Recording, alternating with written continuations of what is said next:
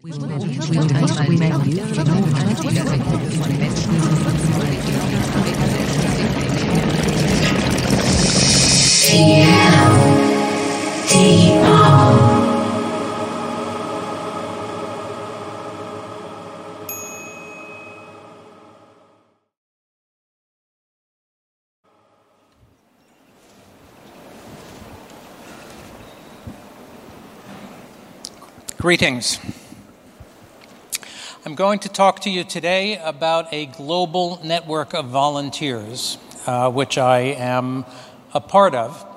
Uh, I think it's particularly interesting in this meeting because we're actually doing this. I've heard a lot of presentations, some very interesting presentations about the current state of affairs, about the future.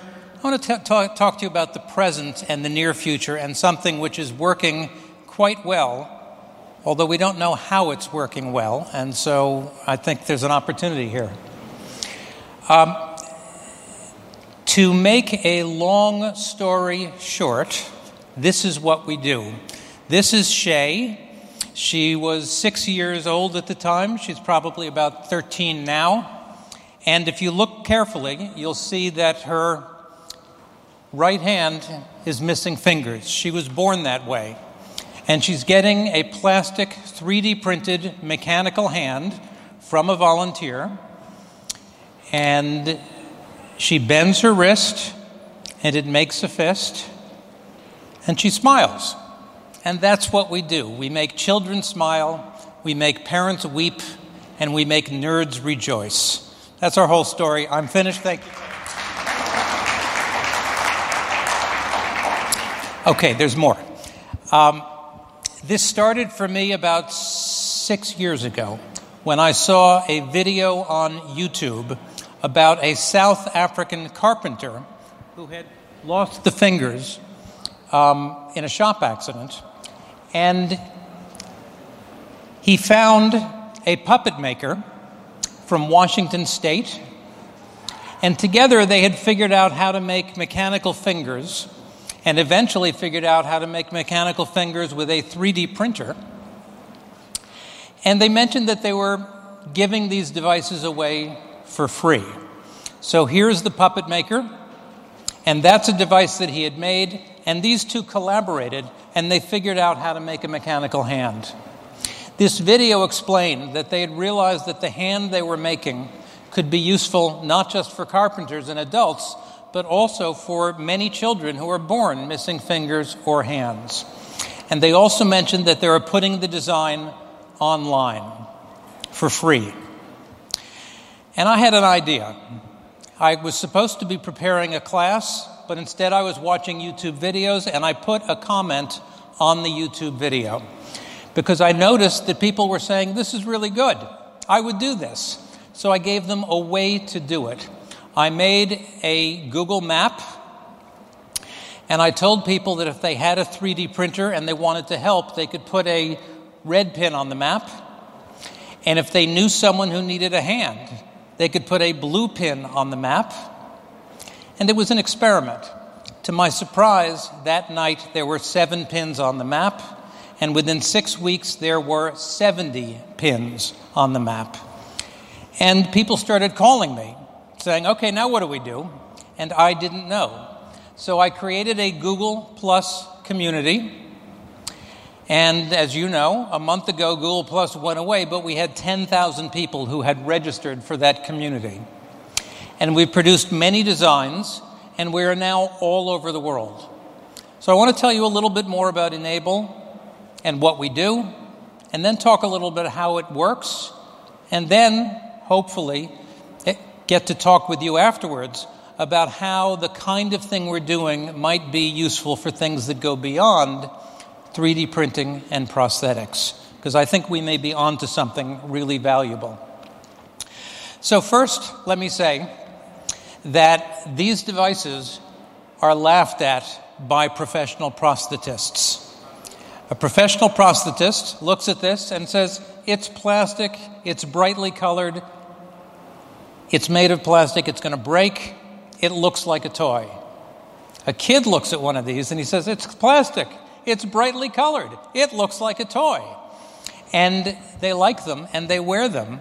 Whereas, in fact, children don't like wearing medical grade prosthetics because they're heavy and they can't take them into the pool and they can't get them dirty.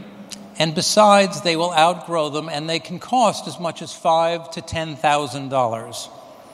We're giving ours away for free. We can do that because they're made with consumer grade 3D printers, they're made by volunteers, and frankly, they're not up to medical standards. They're up to child standards, and they're up to a standard that I want to recommend to you. My standard is is it substantially better than nothing? This is not German engineering. This is the idea that in a world in which many people have nothing, if you have figured out how to make something that is substantially better than nothing, it is immoral to keep it back, even if it's not up to your high professional standards.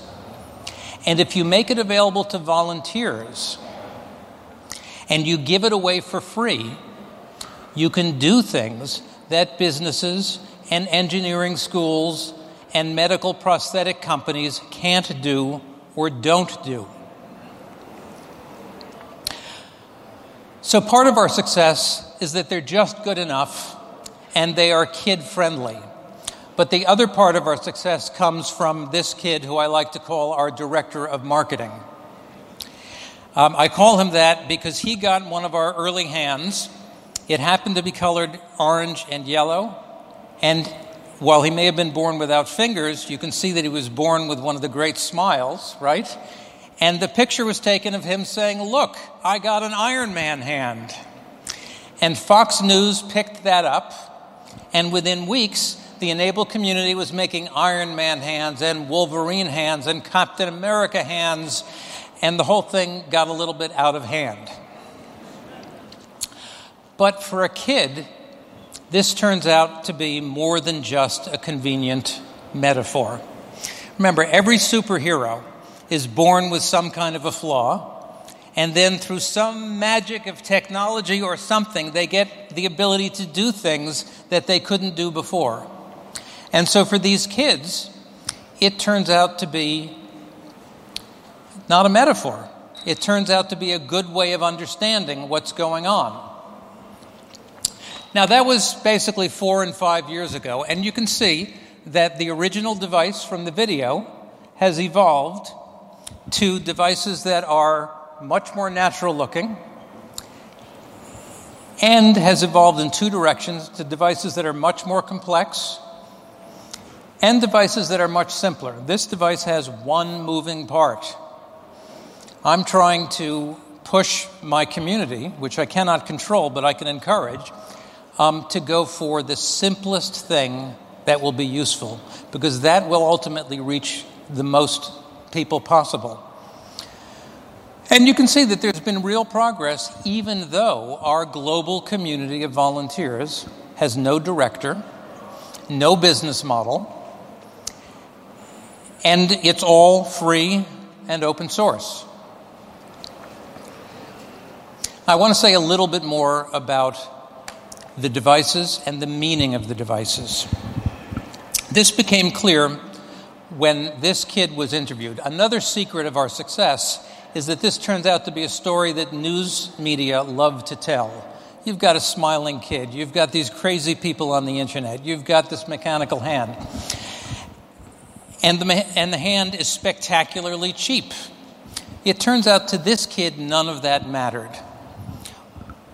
And I know that because this kid was interviewed six weeks before he got the hand. So it's really not about the hand.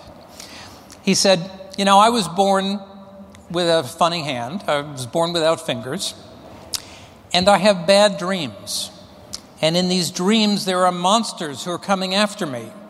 And now I just turn to them and I say, You don't scare me because I have two hands. This is before he got the device. We've come to understand that with kids as well as with devices, the psychosocial aspects of this device are even more important than what you can do with it. Or to put it another way, they, what you can do with it is you can feel good about interacting with other people on your own terms with your superhero hand.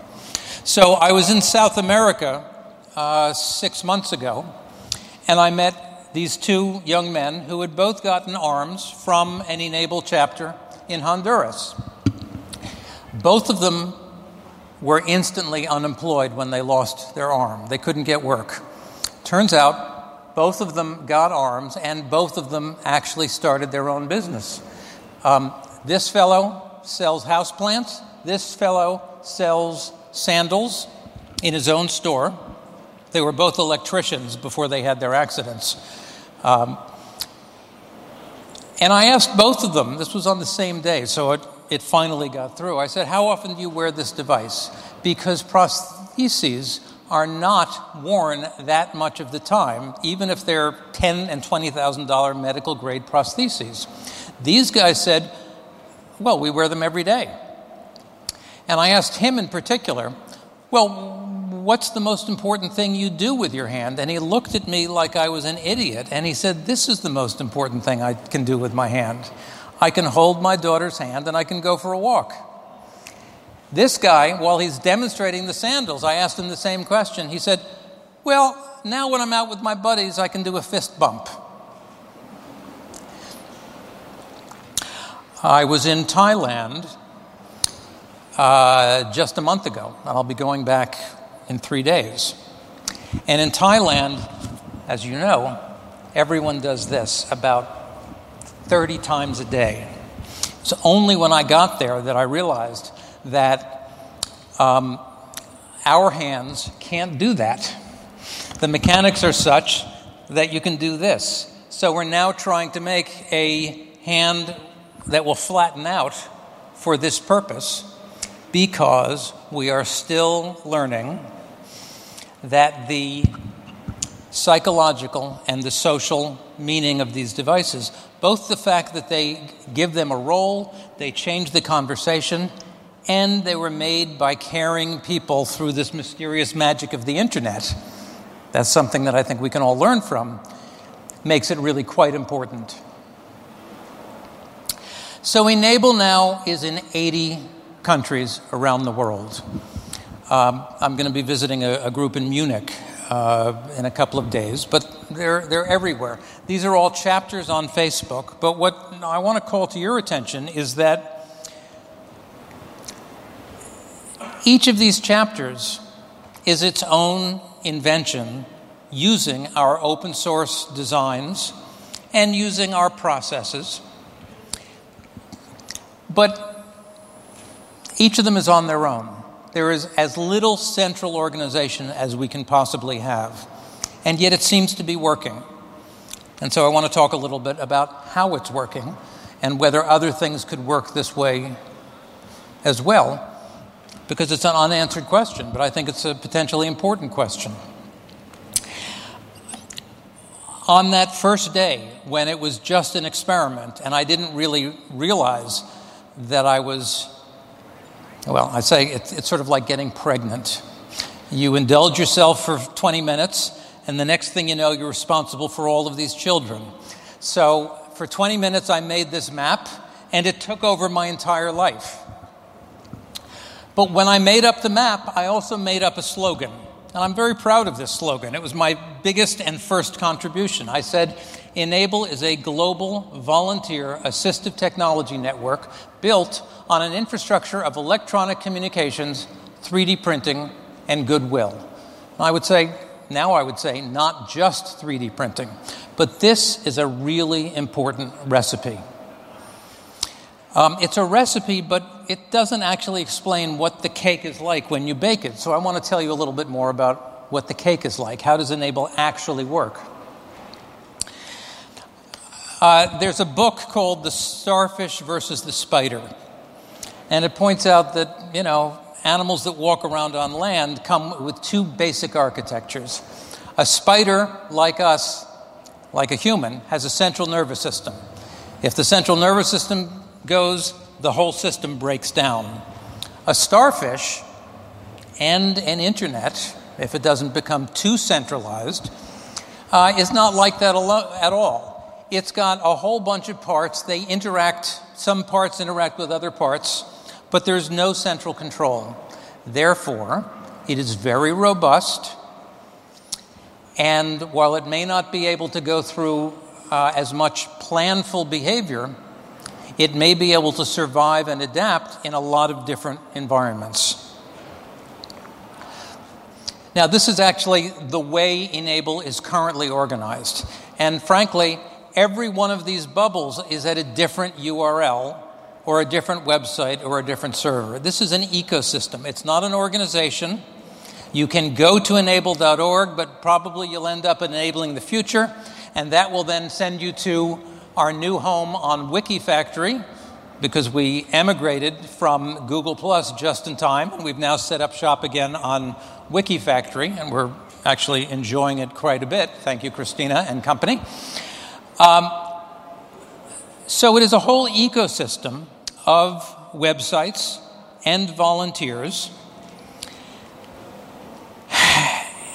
and somehow it works.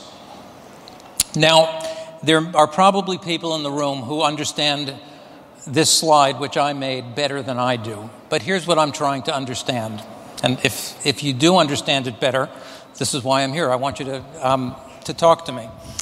It seems to me the challenge that we have as humans in civilization is how do you take an idea from a few people to many people?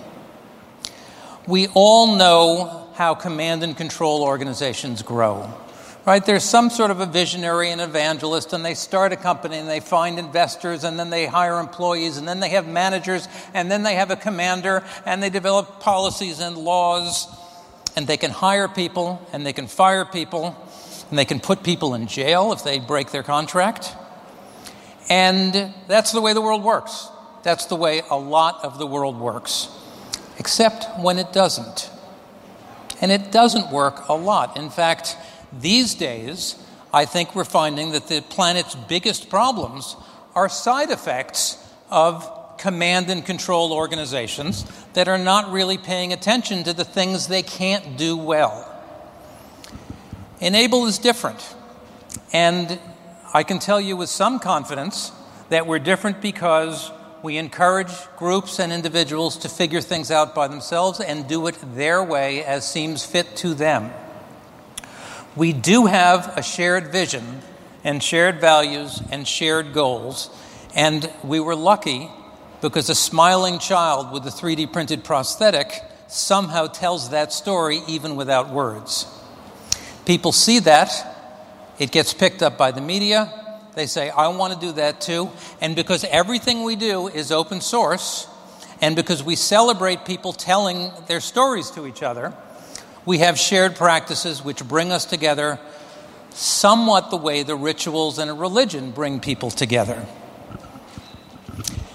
And then we have increasingly these optional utilities and services. No one needs to do any particular thing, but we build websites and web tools that make it easy for people to do what we think might be useful for them to do. You know the expression, it's difficult to herd cats? People talk about this in software development and engineering all the time. Well, my argument is that it's actually not that difficult to herd cats if you get to structure an environment in which the cats will go where it's easy for the cats to go. In this kind of an environment, all this guy needs to do is jump up and down, and the cats will end up in the room that you want. And so you see, all of these different websites and tools that we have are really there for the purpose of making it easy for people to learn about e-NABLE, to volunteer to give devices to people who want them, or to request devices from volunteers who are eager to provide them,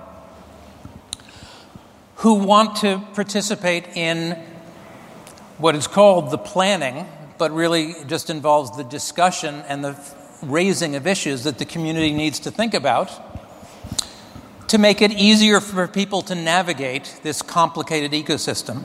This is our current challenge. And to make it possible for people to vote on how to use a certain amount of money, which we now have in something called the e-NABLE Fund. So we have some simple governance. No one needs to use it, and no one is bound by it. But if you have a good project, I encourage you to think about writing a proposal, joining this website where you can make the proposal, you'll get feedback on it. Other people in the community, that could include you, will vote the proposal up or down. And if 80% agree that it's a proposal worth funding, and at least 15 people vote on it, it will be approved and we'll dispense the money. That's as close as we have to governance as possible. Most enablers don't use this mechanism, but it does exist, and it does give us at least a mechanism for accepting tax deductible donations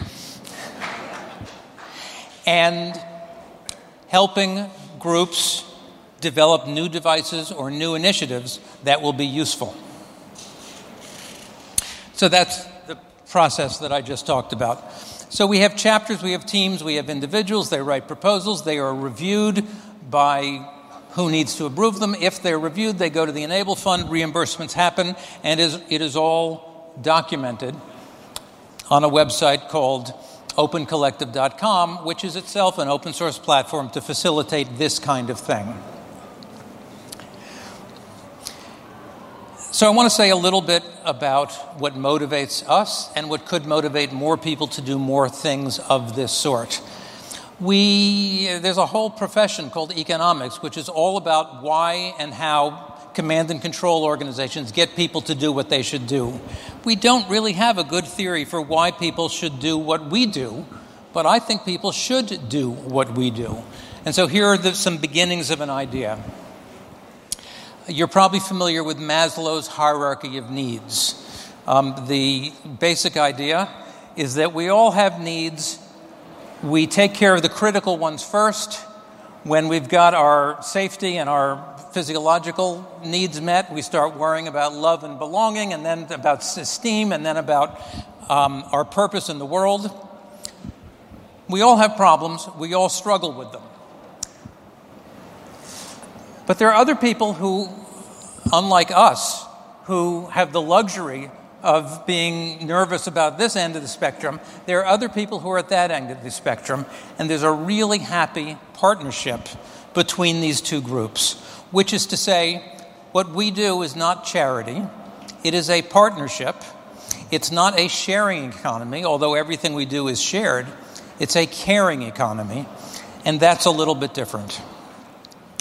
My claim is that governmental organizations, non governmental organizations, and businesses are great, but there are gaps. And people still fall through the gaps. And it's not a pretty picture. We don't take care of them adequately.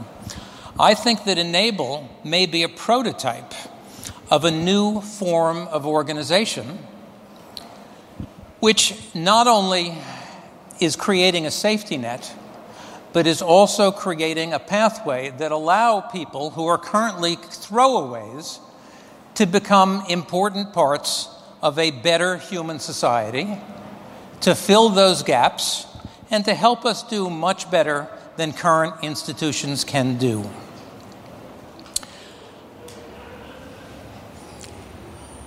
As I look into the question of what other organizations are organized this way and why does what we do work and could we do more of it, I begun to think that it boils down to belongingness, purpose, and efficacy as facilitated by internet communications and what other, uh, other technical tools are available to us. But I recently realized that that's also true of Alcoholics Anonymous, which is a great organization, which has the same sort of distributed organization. And it's also about the Christchurch shooters and other online terrorist networks. They also have this distributed values and idea based uh, form of organization. So I think that the personal connection in which a volunteer interacts with a child or with a partner in making the world a better place is a really important part of this. We gave this Incredible Hulk arm to this kid just 10 days ago, two weeks ago. And he asked me a question, which is the question I ask you. He, he said two things to me, which were really quite fun, and this is why we do it. The first thing he said was, I'm never taking this off, which of course is what you want to see. As I say, this is not what you want to hear. This is not charity. This is the most rewarding work most of us have ever done. And I encourage some of you to try it out. I think you'll get a lot from it. But the other thing he said, he asked me twice, he said, Are you from the future? And I will suggest to you that that is indeed the question. Because I think we could do much more of this. So, thank you very much. I'm going to be here tonight and tomorrow. Look forward to hearing from you.